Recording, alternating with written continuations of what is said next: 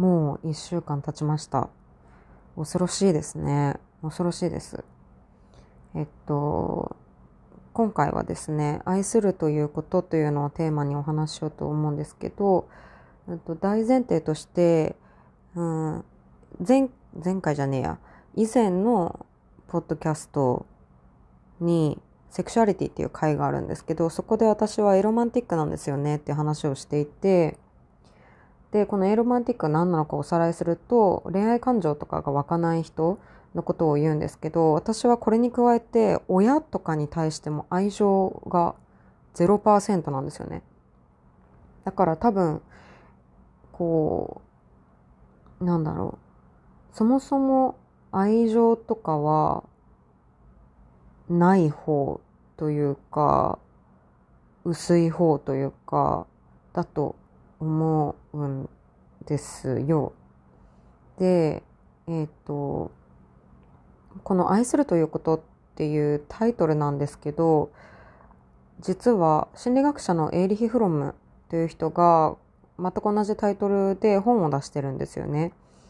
で、その本私多分10年以上前かな、学生の時に読んで、まあぶっちゃけほとんど覚えてないんですけど、なんかそこに、あの、愛っていうのはスキルですよみたいな、技術ですよみたいなことが書かれていて、で、私も結構、その自分が愛情ということを理解できないから、どっちかというとこう、スキル化してる、愛情をスキル化してる方なんですよね。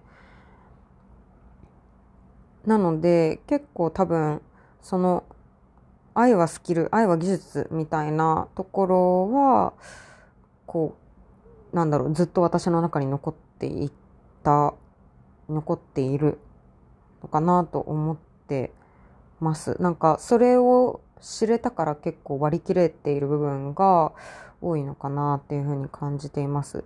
で、ちょっとその本の要約みたいなのを紹介しようかなと思います。えっと、心理学者エーリヒ・フロムによる愛するということは、愛の本質や種類、愛を実践する方法について解説した本です。えー、愛とは自然に発生する感情ではなく、幸福に生きるための技術であり、学ぶことができると説いています。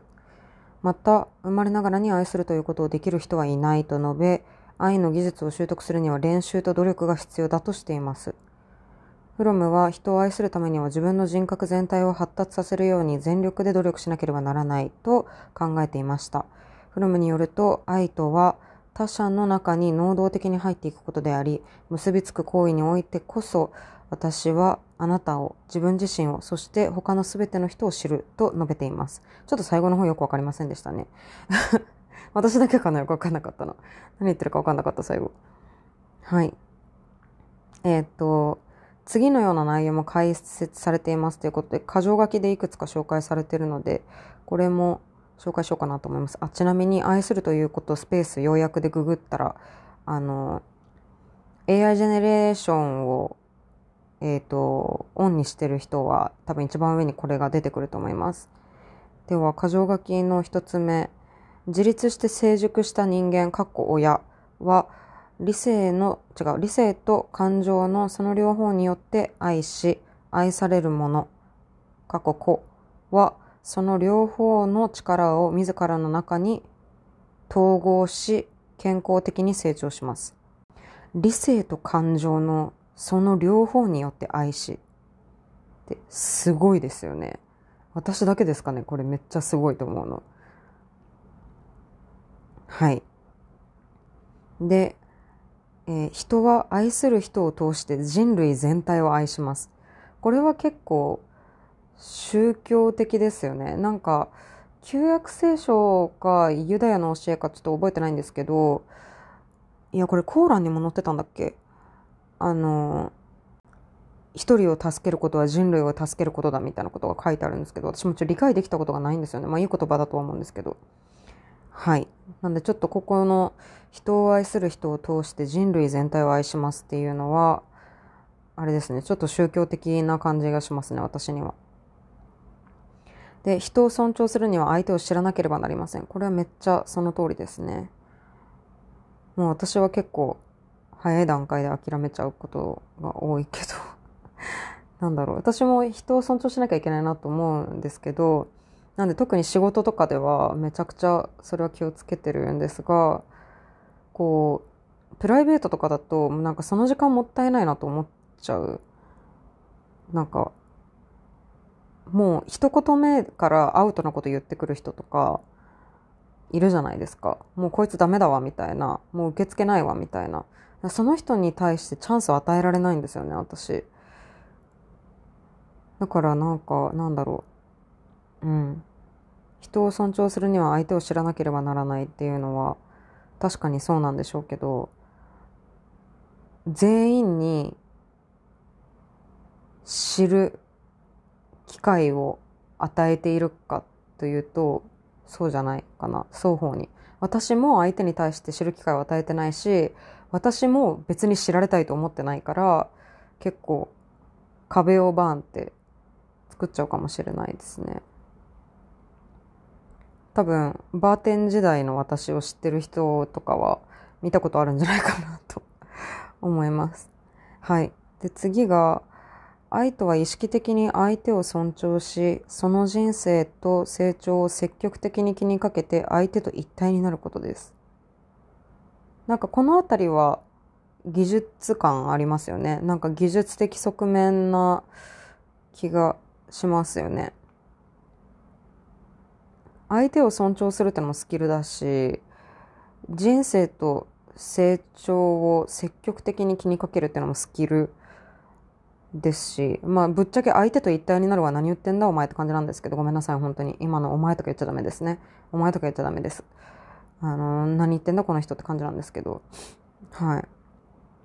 次が、愛するためにはまず自分自身が成熟した人格と愛を生み出す能力を備えなければならない。これか、私に足りないのは。私はもうまだまだ未熟なんですかね。それか、このエーリヒ・フロムがこの本を書いた時には、エーロマンティックみたいな概念がなくて、愛がない人はもう未熟なだけだみたいな感じになってたのか、どうなんでしょうね。私は、なんだろう。愛って結構、原因がわかんないじゃないですか。それが嫌なんですよね。悲しいとか楽しいとか嬉しいって原因わかるじゃないですか。楽しい、友達がなんか面白いこと言ったから楽しいとか、うんと、自分のことを否定されたから悲しいとか、美味しいご飯が食べれて嬉しいとか、感情って基本全部原因があると思うんですけど、愛情だけはなんか原因がぼんやりしてると思うんですよね。家族だから無条件に愛するってことも私はできないし、私何を言いたかったんだろう。何を言いたくてここまで喋ったんだろう。そう、なんか、愛って結構原因がわからない感情というか、情だから、あんまりこう私は、紐解けないものは持たないというか、なんだろう。そんな、そんな感じですかね。なんかわかるかな私そのタトゥーも入れてるんですよ。なんか愛は数値化できないみたいな。やっぱ、そのタトゥー入れたのも本当それこそ、どんぐらいも5年以上前かな。だけどまあその時から結構、やっぱり自分は愛情があんまりない人だみたいなのが分かってたんでしょうね。はい。で、あとは自分のことを愛せない人には他の人も愛せません。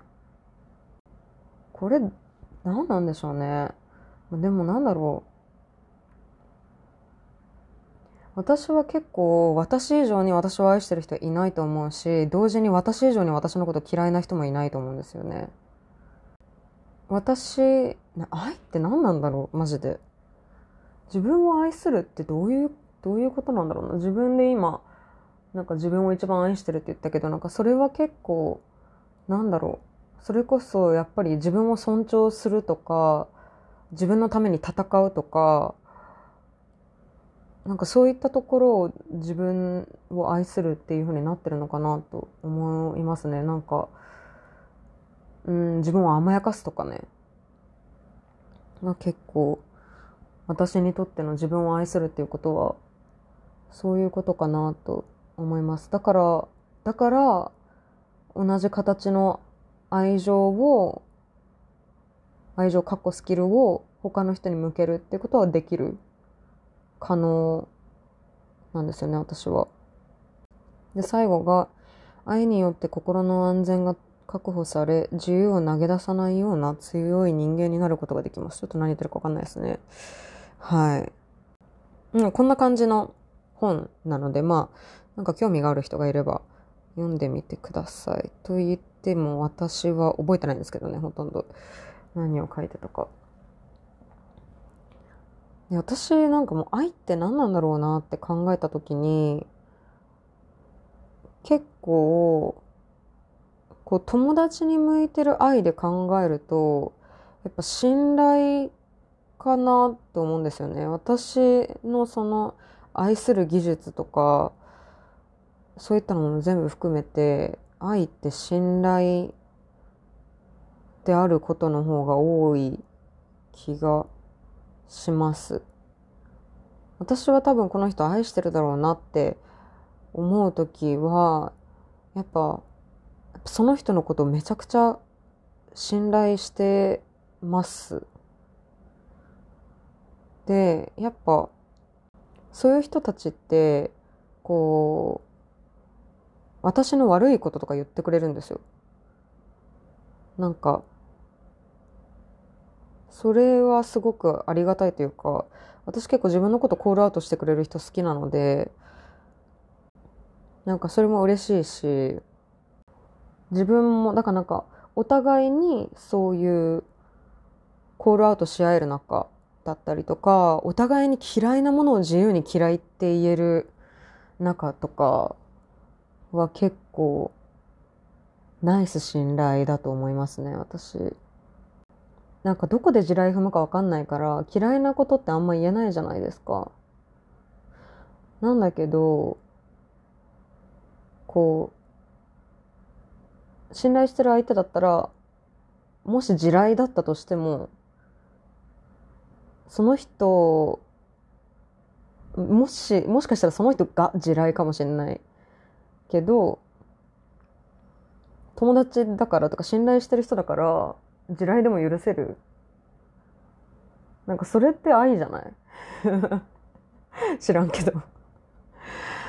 と勝手に思っております私は。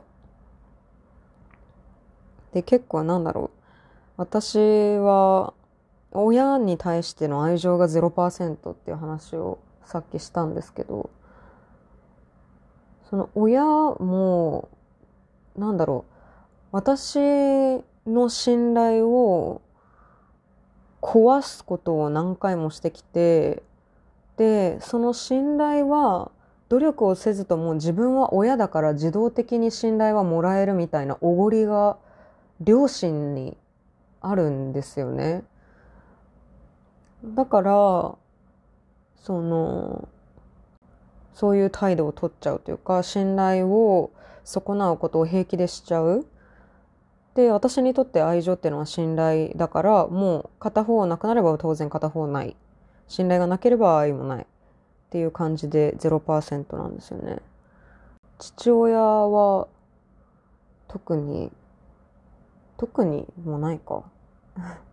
父親は普通にサイコパスなので、なんか、なんだろう。私、22歳、22歳かの時にアメリカのパスポートを更新しに領事館に行ったんですよ。そしたら領事が父親の友達だったんですよね。で、そこでめっちゃなんか、わあ、君、キースの娘だねみたいな感じで言われて、最悪だ、こいつ知り合いじゃんと思って。で、その、もうなんかプライベートのことめちゃめちゃ聞いてくるんですよ。なんか、もう君のお父さんめっちゃいい人だよね、みたいな。なんか、君の弟と妹どうしてるみたいな。私その時、妹と弟会ったことないし、っていうレベルで、なんか、おいおいみたいな。で、結構踏み込まれすぎて私もイラッとして、なんか、やめてくんないって 言ったんですよね、領事に。なんか、あなたはうちの家族のこと何も知らないですよね、みたいな。って言ったら、なんかそれでもうご機嫌斜めになっちゃって、で、それを多分父親に言ってるんですよ。で、そしたら、もう10年、15年以上連絡のなかった父から Facebook でメッセージが来て、要約すると、なんか、領事館では、あの、ちゃんとした態度を取らないと、お前はアメリカ市民としてのステータスを失うぞ、みたいなことを言ってきたんですよね。だから私は、とっても簡略化すると、死ねもう関わってくんなっていう返事をして ブロックしたんですよねマジキモいなこいつと思って。なんかやっぱ、その、自分のベネフィットしかやっぱ見えてないんですよ、そういう人って。だから親になるべきじゃないし、やっぱ親親になるべきじゃない人いっぱいいる。その、愛情スキルが全くなないのに子供作っちゃう人とか、なんか本当に終わってんなと思いますね。あと母親も結構、なんだろう、結構ね、自由に育ててはくれたんですけど、なんか、こう、ちょいちょい、ちょいちょい彼女の醜い面が見え隠れするというか、まあ当然、親子なんで、なんだろう、私の方が醜いこといっぱいしてると思うんですよ。彼女より。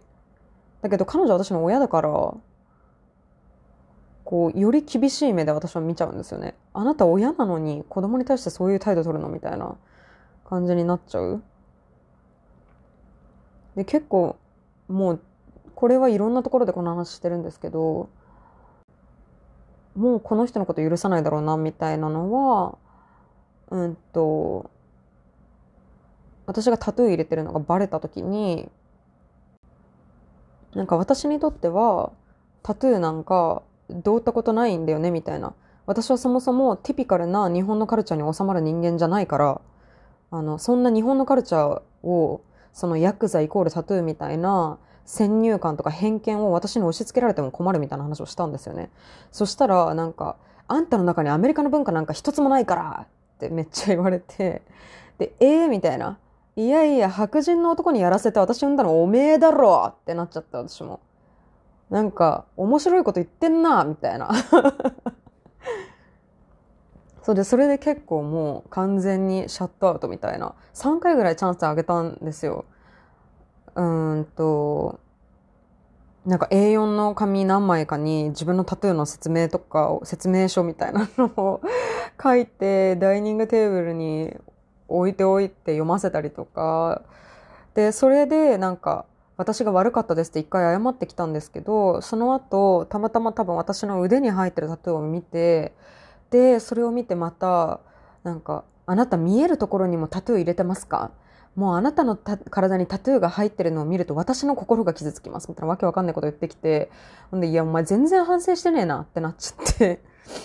で、その後ももう一回チャンスをあげて、もうどうしても話がしたいって言ってくるから、もう一回チャンスをあげて、で、なんか私は元に戻り、元の関係に戻りたいみたいなことを言ってきたんですよ。私たち結構すごく仲良かったので、で、それがたかがタトゥーで、彼女がちょっとこういうリアクションしちゃって、もう完全に壊れてしまったので、まあそれを言われた時に、いや、戻らないでしょって言って、あなた、ワイングラスを壁に叩きつけて、粉々に散ったそのグラスの破片に向かってごめんなさいって言ったら、その粉々に砕けたガラスはワイングラスにきれいに戻るの？って 聞いて、戻らないよね？みたいな。あなたはワイングラスを叩きつけたんです。ワイングラスはもう床に散らばってるんです。粉々のガラスなんです。元には戻りません。あなたが貼っつけたとしても元には戻りません。っていう話をしたんですよね。で、まあそれが彼女に響いたかどうかとか、まあよくわかんないんですけど、まあでもそれからも結構やっぱ同じことをガタガタガタから繰り返してしまうからやっぱり彼女は愛するスキルがない。人を尊重するとかでできないし、あの、理性的じゃないから、だからこそ私も彼女に対しての愛情とか信頼もゼロ。まあそれは彼女が選んでやったことなので、まあだから、まあこういう理由で私は両親に対する愛情がゼロなんですよね。なんかそれに比べたら本当に私はもうエリリンとか小島とか池宮とかなんかそういう人たちのことの方を私は愛してるかなと思います。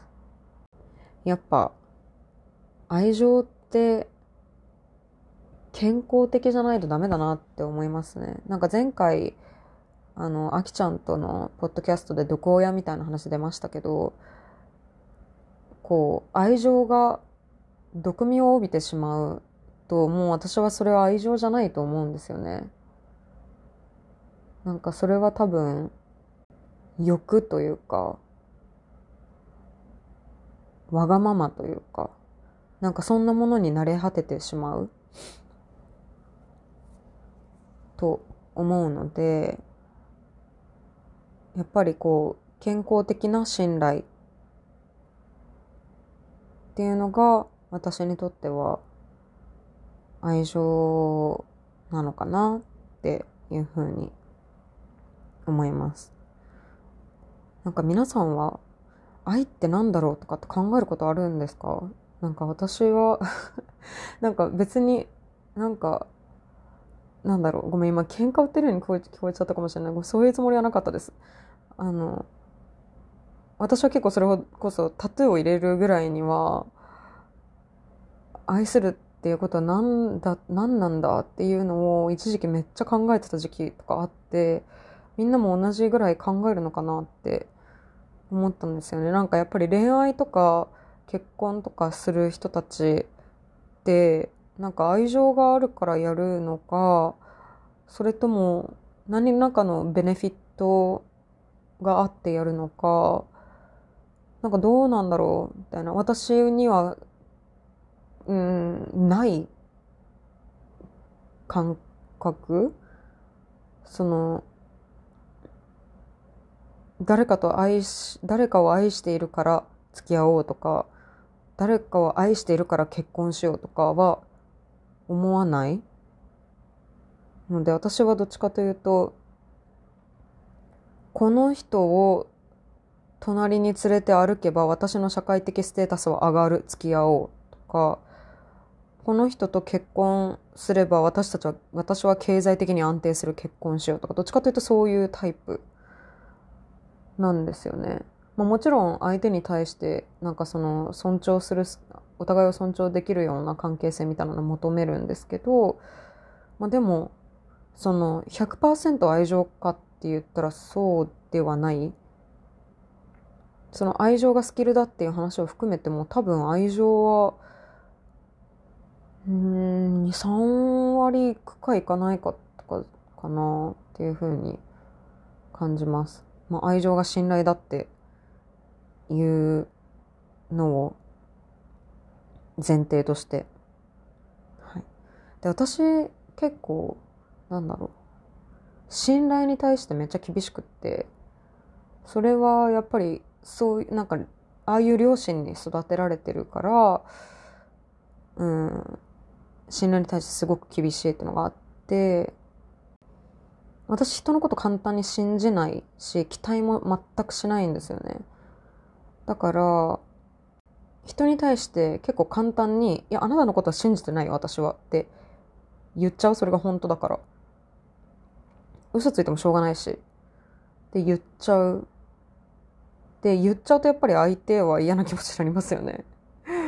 だからでもなんか言わないと今あなたに対して信頼はありませんっていうその事実を伝えないと積み上げられない信頼があるんですよね。それも信頼の土台だと私は思うから、うん、それは言っちゃうんですけど、一回仕事でもそういうことがあって、上司となんかそういう話をしてるときに、まあ結構、まあ人事面とか、まあ給与面とかで、なんかちょっと会社の中で問題があったんですよね、当時。で、結構社員の信頼を失うようなことをやってたんですよ。もう給料の支払いが遅れるみたいな、そのレベルのことが起きてて、で、いやいや、こんなん信頼できないでしょって言ったんですよ。こんな、こんなんで会社信頼するしろって無理でしょっていうのを話をしたんですよね、上司に。でそしたらしばらくして会社を信頼できない人会社に置いておけないみたいな話をされたんですよね。それと私もマジギレして いやいやみたいな。信頼できないと、信頼できない人置いとけないとか言うけど、お前は信頼してもらえる努力してんのかってっていうのをめちゃくちゃ言って、それから超仲良くなったんですけど、あの、フィンランドでご飯行ったりとか するくらいには、まあ結構仲良くなったんですけど、まあなんでそういう、そういうことですよね。こう、母親と父親の話した時にも言いましたけど、うん、努力せずに信頼がただでついてくるって思ってる人がマジで無理なんですよね、私結構。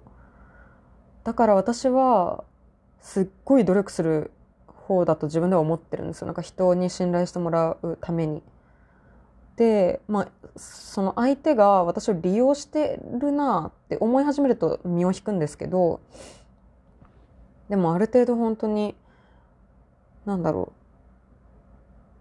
う。信頼は自動的にはついてこないと私はよく理解しているので、こう相手を尊重するだとか、肯定するだとか、うん、元気づけるだとか、何でもいいんですけど、その信頼を得たい相手からてか信頼を得たい相手に対してはちゃんと信頼を得られるように努力をする。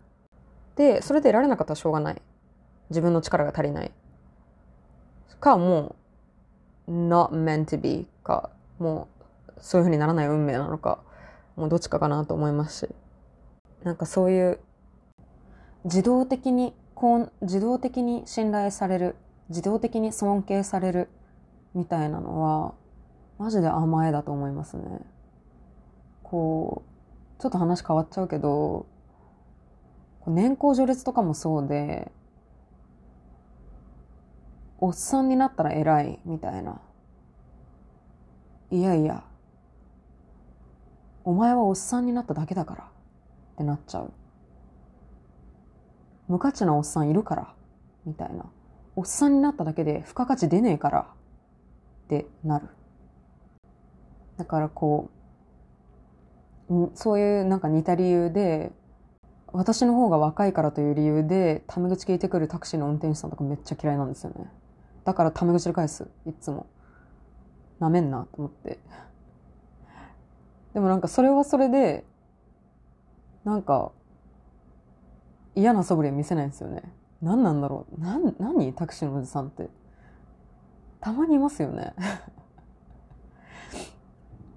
うん。はい。もう繰り返しになりますが、私はもうそういう、自動的に私は愛されるべきみたいなのは、ないと思います。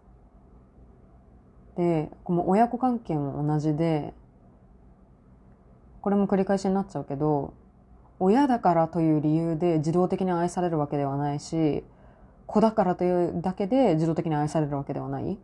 親だからという理由で子を自動的に愛せるわけではない。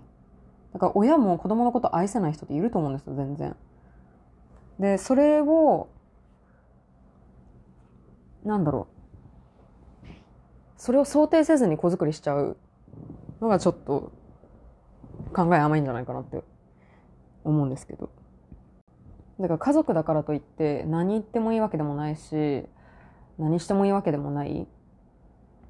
なんかあなたは愛してるから言ってるの？とか、私の母親も言ってましたけど、あなたを愛してるから言ってるとか、あなたは愛してるからやってるっていうのは、あの、本当に愛してたら言わないんですよ。言わないと思う。だって、それを言わなきゃいけない時点で自分の愛するスキルがないから言葉で説明しなきゃいけないってことでしょ？恥ずかしくない？私は絶対言えないですね、そんなこと。で、大体、愛してるからやりましたって言ってる人は自分が可愛いだけだから。もう自分のシナリオ通りにことを進めたい。自分の欲求を満たしたい。もうこれだけ。本当に。私はこういう子供の親でありたいから、子にはこういう風に育ってほしい。みたいな欲とか。そういうのが子供にぶつけられてるんですよね。大体の場合。で、それは全然私は愛じゃないなと思うし、愛スキルがゼロだと思います。なんでこう、愛っていうのは技術なんですって、スキルなんですって言われると結構、なんだろう、すっきりするというか、ああねって納得するみたいなところないですか？私は納得感すごかったんですけど、これ最初に読んだ時に。その愛することはスキルですっていうのは結局その例えばうん初めて会った人とか、まあ、誰でもいいんだけど友達でも誰でもいいんだけど誰かと話をしてる時にその人の話を遮らないとかその人が言ってることをなんか嫌とかでもとか言って否定しないとかなんかそういう小さなところから尊重するっていうことだしそれもスキルだと思うんですよね私。それも愛スキルだと思ってて。うん。だからなんだろう。愛はスキルっていうのはすごい分かりやすいかな。その信頼を得る得ないの、まあ、信頼を得るために努力するっていうのもスキルのうちでしょうし。スキルっていう言葉嫌だな。技術っていうのがいいな。言葉的に。愛する愛する技術っていい言葉ですね。すごい。ちょっと人事部長の教養100冊っていうページが ありました。ちょっと見てみようかな。え本当に100冊載ってんのかな？1冊目が愛するということ。あいや。ランキングとかある？おすすめランキング。あ1位が愛するということですね。あでも結構あ結構いいかも。第2位10病原菌鉄。ジャレド・ダイヤモンド。あ、結構いいかも。私が知ってるタイトルで言うと、えー、っと、マイケル・サンデルのこれからの正義の話をしようとか、私実際に講義は、まあ、超ラッキーだったんですけど、大学で講義を受けたことあるんですよね。や倫理学の、あの、権威の方で、なんだろう、あの、トロッコにトロッコがこのまままっすぐ行くと人が5人死にますトロトロッコをの向きを自分の手で変えるとその先には1人しかいないので1人しか死にません。あなたはトロッコのレールの向きを変えますか？変えませんか？みたいな問題あるじゃないですか。ああいうのをちょっと延々とやってる人がサンデル教授なんですけど。良さげですね。あと善悪の悲願ニーチェ。善悪の悲願私は思ってるんですけど、私読めないん私本当に本読めないんですよね。よくない。本当に。読まないくせに買うし、しかもわかります？これ。あの、なんか買って読んだ気になってる積んどくのも最悪バージョンですよね。この前、え、私この本買ってたん？みたいな本出てきたりとかして。全くもう、はい。ですね。ニーチェの、あの、英語回帰説っていうのが結構学生の時から好きでこの人は見ようかなんかに書いてあると思うんですけどはいニーチェ先生はね結構ダメ男って感じでダメダメをマダオって感じではい。いいっすね。ニトベ稲造の武士道。嫌われる勇気。岸見一郎。これドラマになってましたよね。あんま覚えてないけどないよあと国家プラトン。これもね持ってて読んでないです。全くよ。でもなんかやっぱ読んでた方がいいんだなって思いますねこういうの。愛情の愛情の話からちょっと脱線しちゃったけど。はい。あー目が痛い。はい。なんで皆さんはなんか自分の愛情を定義できますか？難しくないですか？意外と。なんかしかもなんだろう。結構闇落ちしちゃうというか。愛愛情を定義するってめちゃくちゃ難しいと思うんですよね。だからこう定義できないとあれ？みたいな。私の愛情って何？愛って何なの？ってどんどんどんどんダークサイドに落ちてっちゃうみたいな。でそれそのダークサイドから救ってくれたのはこの本だったかもしれないです。愛するということ。あと何かいい引用はないかな？愛されることよりも愛すること。愛される努力ではなく愛する努力。って書いてありますね。確かに。そうかもしれない。な難しいのはこう自分で引き際を知っておかないといけないってところですよね。こうやっぱり結局愛情を自分が努力して愛情を向けていたとしても相手がそれを返せるスキルを持っているスキルって言った。愛し返せる技術を持っているとは限らないじゃないですか。それこそ例えば私が親に対して愛情をちゃんと向けてたとしてででもそれが親によって粉々に打ち砕かれることもあるわけじゃないですか。そこに対して戻っていく必要は私はないと思うんですよね。あの家族っていう肩書きがついてるからすごく難しいけれどその愛するということを相互に行えない相手に対してもう何何もかもつぎ込んで自分の感情とかあの努力とか全部つぎ込む必要はない。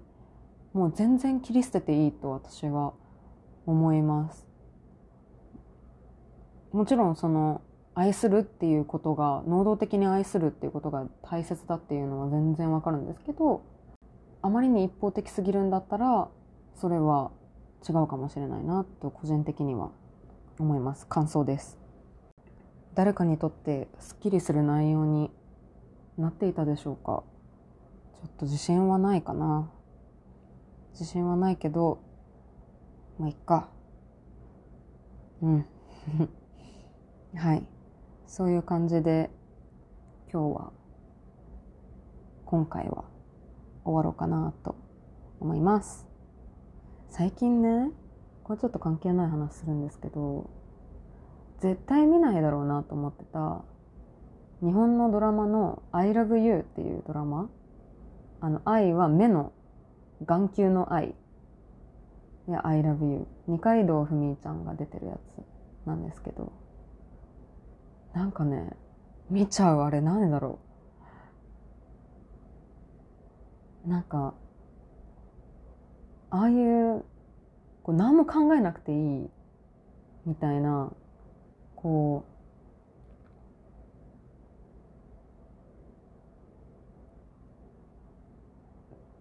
うなんだろう。自分が抱いている感情に疑問を持たずにこれはこうですみたいなラベル張りがもう完全にできててなんかこれは一目惚れですとかなんかあの会社で恋愛はダメですみたいななんかそういうのに対してこう根拠付けがなくって もうただこうですみたいな感じで突き進んでるのを見るとなんか私嫌いなはずなんですけどそういうの。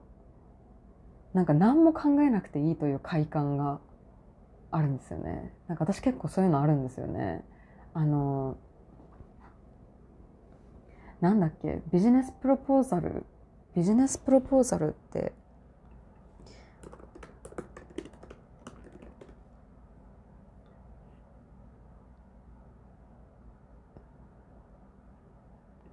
ビジネスプロポーザルって日本語で何て言うんだろう。じゃん。社内お見合い。社内お見合いっていうドラマも私も全部見ててやっぱなんか何も考えなくていいというか。